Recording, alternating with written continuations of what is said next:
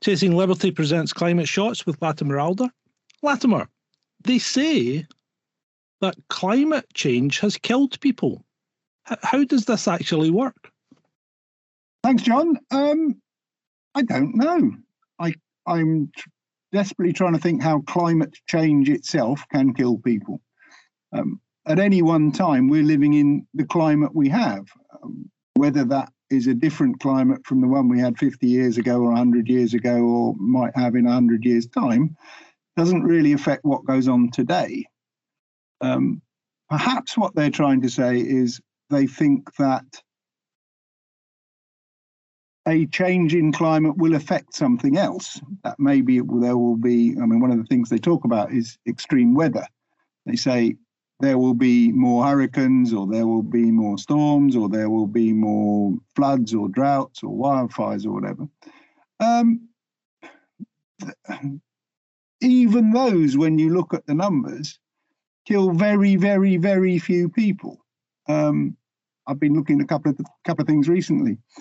The big hurricane in America last month, Hurricane Ida, great television, fantastic television, lots of palm trees blowing over and people running around and seas breaking on sea walls and so forth. But at the end of it all, the death toll from Hurricane Ida was 116 people in total across its whole path. Um, similarly, wildfires, the big fires in Australia not so long ago were you know, fantastic TV, lots of burning stuff and firefighters and dr- drama and all that stuff. But the number of people who actually died in it was under 50.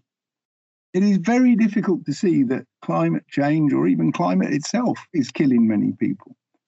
There's a, um, a one of the reasons for that is that we are getting so much better at having warning of these things and technology and all the things that we have today that we didn't have 100 years ago means that the overall death rate from anything climate related has fallen by about 10 times. It's gone from about 400,000 people a year dying of climate related things maybe 100 years ago to about 40,000 across the whole world nowadays.